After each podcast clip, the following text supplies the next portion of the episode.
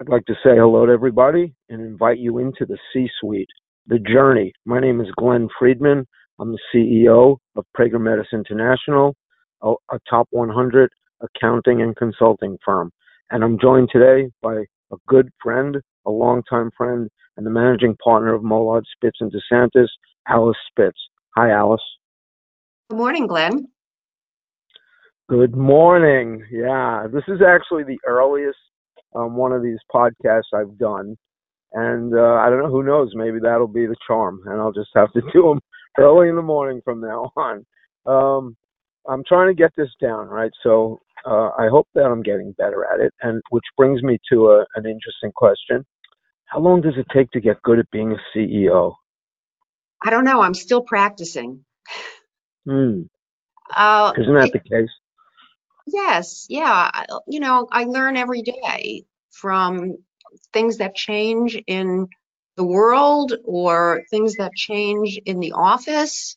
So I think it's it's a constant. It definitely took a while sitting in the you know seat in charge to uh, get the kinks out and learn how to because well, I was just going to say, you know, I'm a trial lawyer. I was practicing as a trial lawyer and then suddenly became the managing partner of the firm.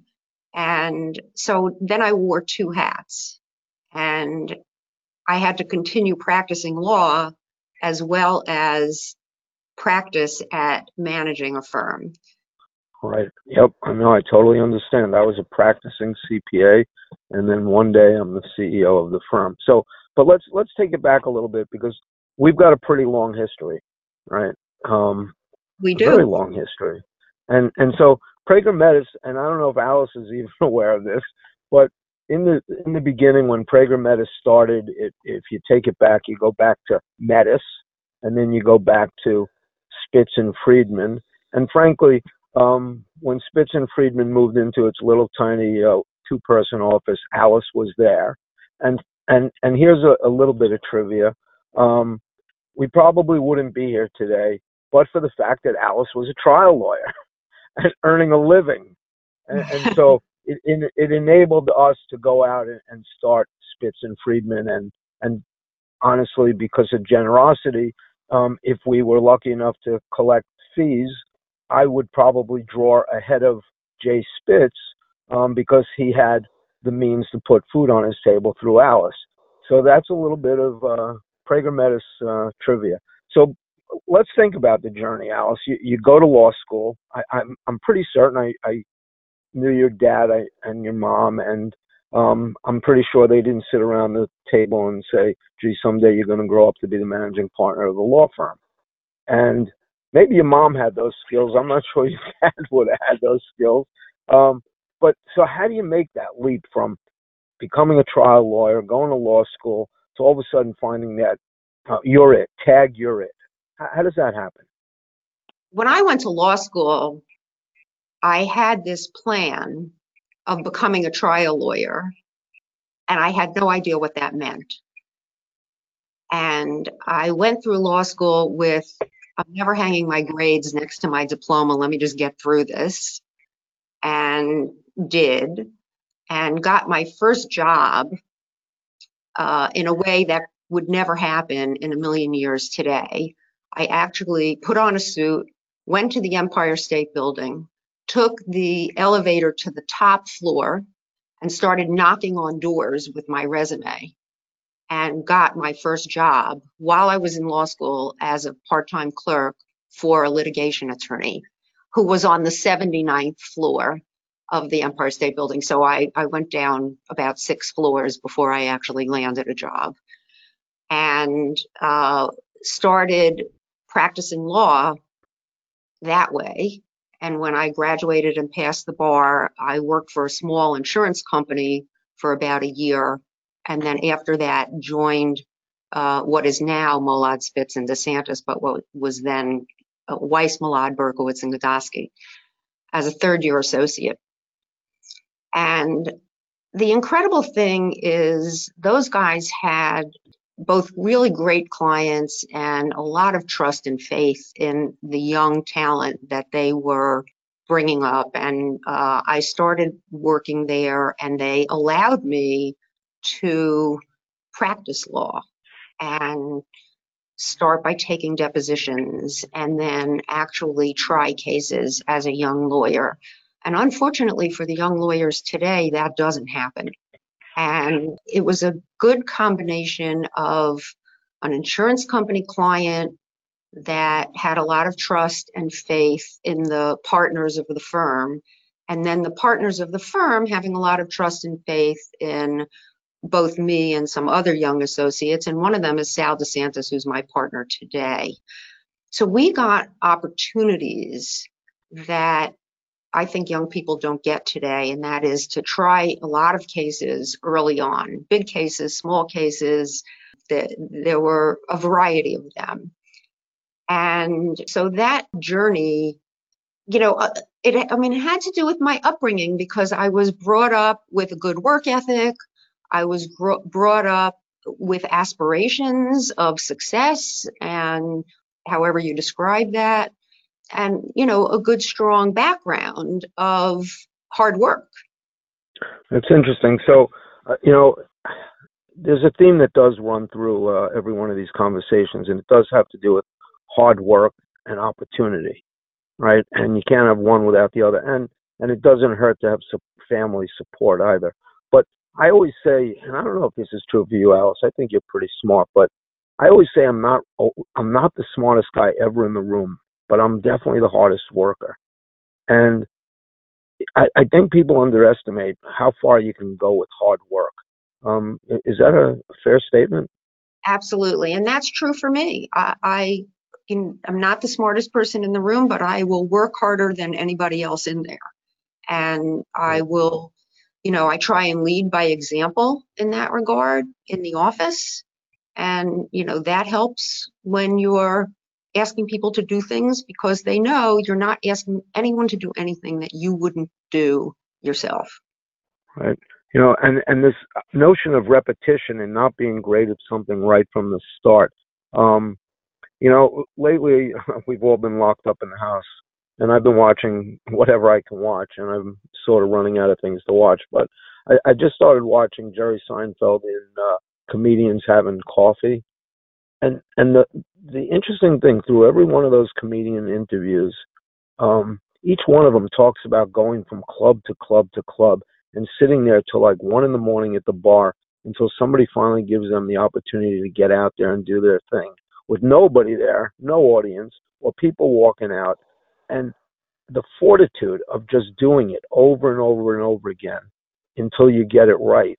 There's just no way to um there, there's no other way to do it. And and so you, you talk about young people today, and you know especially with COVID and, and training remotely and things like that. You know, is is that a concern of yours? The work ethic of younger people is a concern of mine, but I've seen exceptions to the rule, which are terrific. When uh, I come across somebody that does work as hard as you know, my generation works. It's comforting and exciting. And, you know, we want to put a lot of effort and grooming into that person to see them as the future of the firm, which is, you know, very exciting for us. And when you come across the people who don't work that hard, honestly, I find it sad. Mm-hmm. Do you think you can get there because I, I, we, you know, we all wrestle and we all put a lot of time, effort, and resources into this whole work-life balance thing. Do you think you can really get there without that hard work? I don't think so.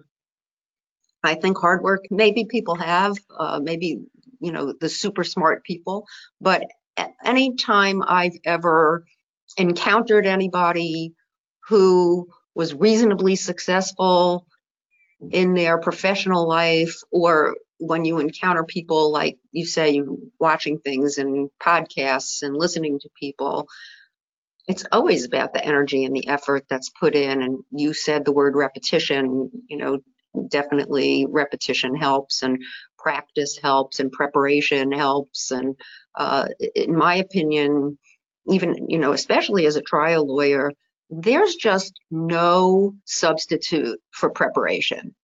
And preparation takes time. Right. You know, I actually, you know, you talk about life experiences.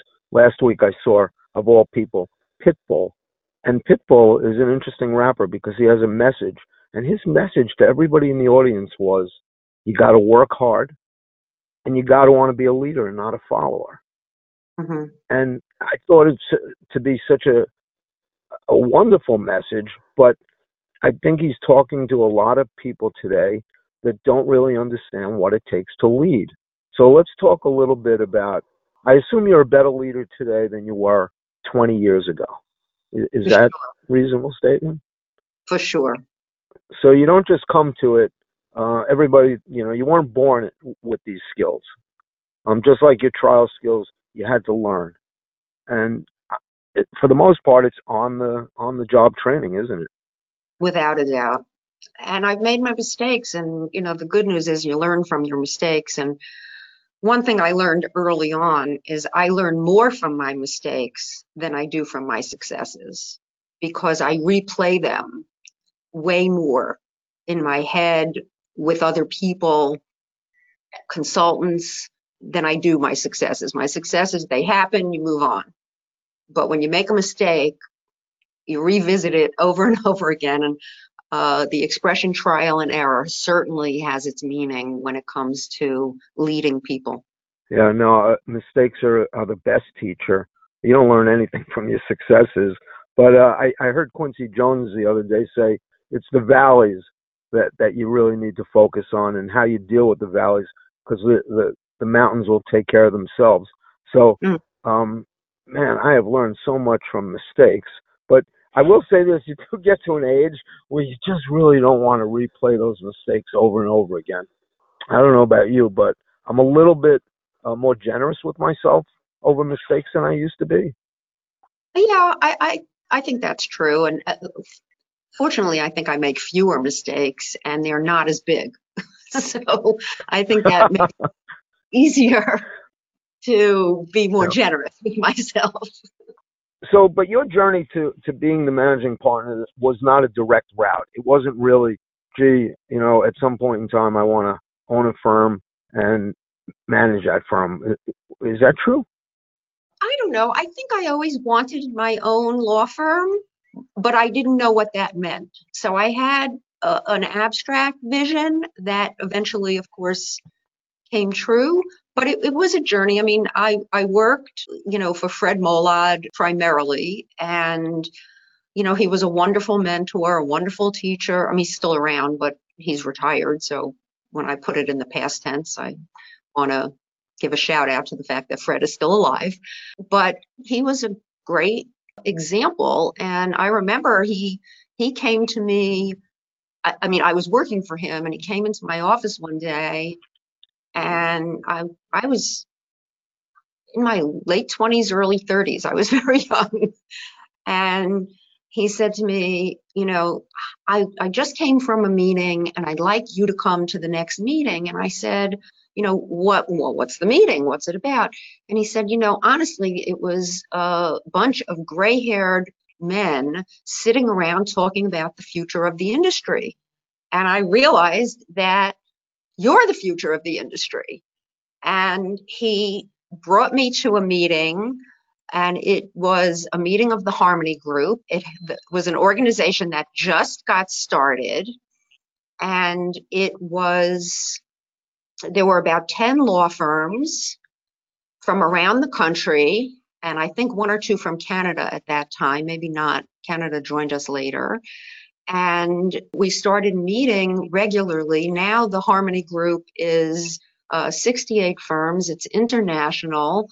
It built on itself, and it was the leaders of the firms that got together not only to talk about you know management but mostly to talk about the business of the industry the insurance defense industry and we educate each other, we educate the industry, we invite industry guests to the meetings, and that training ground was invaluable.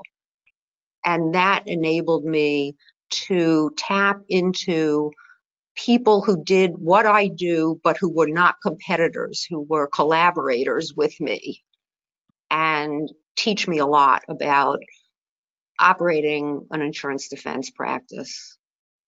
Okay, so honestly, that I mean that is a tremendous story, and you know I know that you've been a part of that group forever. But for me, the most interesting thing there is um, Fred's vision and his generosity and his ability to uh, share with you and support you. And and how tell me how important that is to a, a young person coming up. It's invaluable, Glenn.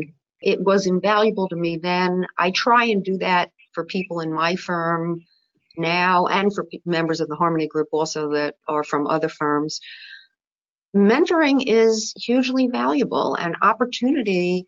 You know, you make your opportunity, but you get presented with opportunity as well. And you can be presented with opportunity and not take it, as we've all seen happen from time to time. So, so that relationship, you know, is a very special one to me, very, very valuable. I'm very proud of it. And, uh, and I hope I've lived up to Fred's expectations. That's really interesting. So pay it forward is alive. So Fred should p- feel pretty good about that too, because yes. it, you've learned from him certainly more than the law. You've learned uh, how to be generous to the future, and I, I bet you that that will be appreciated and, and passed on from there. So tell me what, give me some advice for uh, young people that you know are on this path and perhaps want to be you or um or you know want to just be a trial lawyer but how would you, you you come out of law school what kind of advice would you give to a young person moving into the profession? The real answer or the fake answer? The real answer well let's let's compare them let's compare them. What, let's hear the real and the fake answer? Uh, you know i have to say I would not advise someone coming out of law school now to go into this business. It's a very difficult and competitive business and very, very challenging. And it's more challenging now than it was when I was younger. So the real answer is go to corporate America and be a lawyer there. It's much more comfortable. But I don't know that because I never was in corporate America. I was always in private practice. I was always in this, you know, I've been in this firm for over 35 years. So uh, I don't know that. And, you know, but the answer to young people who want to do what I do is, you know, work hard to do it. Work hard to do it and follow the suggestions. You know, I make suggestions to lawyers in my office, and when they follow them, their path is easier. And when they don't follow them, their path is much harder. What would you do if a young Alice Spitz walked into your office in a suit and, and had a resume? I don't know that I would recognize her, but I, I can say I have young people in my office. I'm cultivating them as the future of the firm. Um, by that, I mean I teach them the lessons that I've learned. I give them the tools that they need to defend cases and communicate with clients and communicate with the industry as best that I can at this point. And they are taking it to a new level with social media and a platform that I never had. Yep.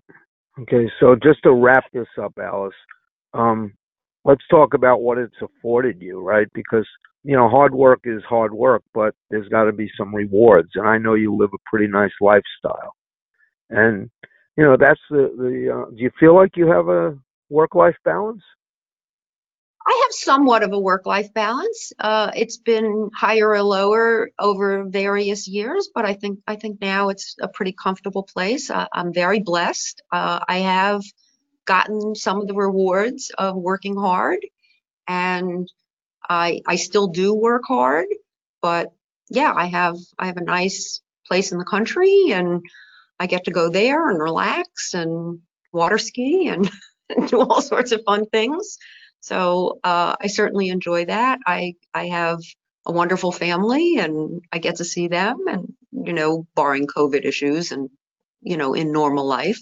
And I have a pretty wide circle of friends that, you know, a tight circle of immediate friends, like many people, and a, a wide circle of other friends that I get to see and spend time with and speak with if I don't get to see them. So it's pretty good. There you go. So you've got a work life balance and you manage to work hard at the same time and you're reaping those rewards. So, Alice, I really want to thank you for joining us on our first morning uh, session of uh, our podcast. and I want to thank everybody for joining us on Inside the C Suite, the journey, and uh, have a great rest of the day. Thank you. Thanks, Glenn. Thanks so much. It's been a pleasure.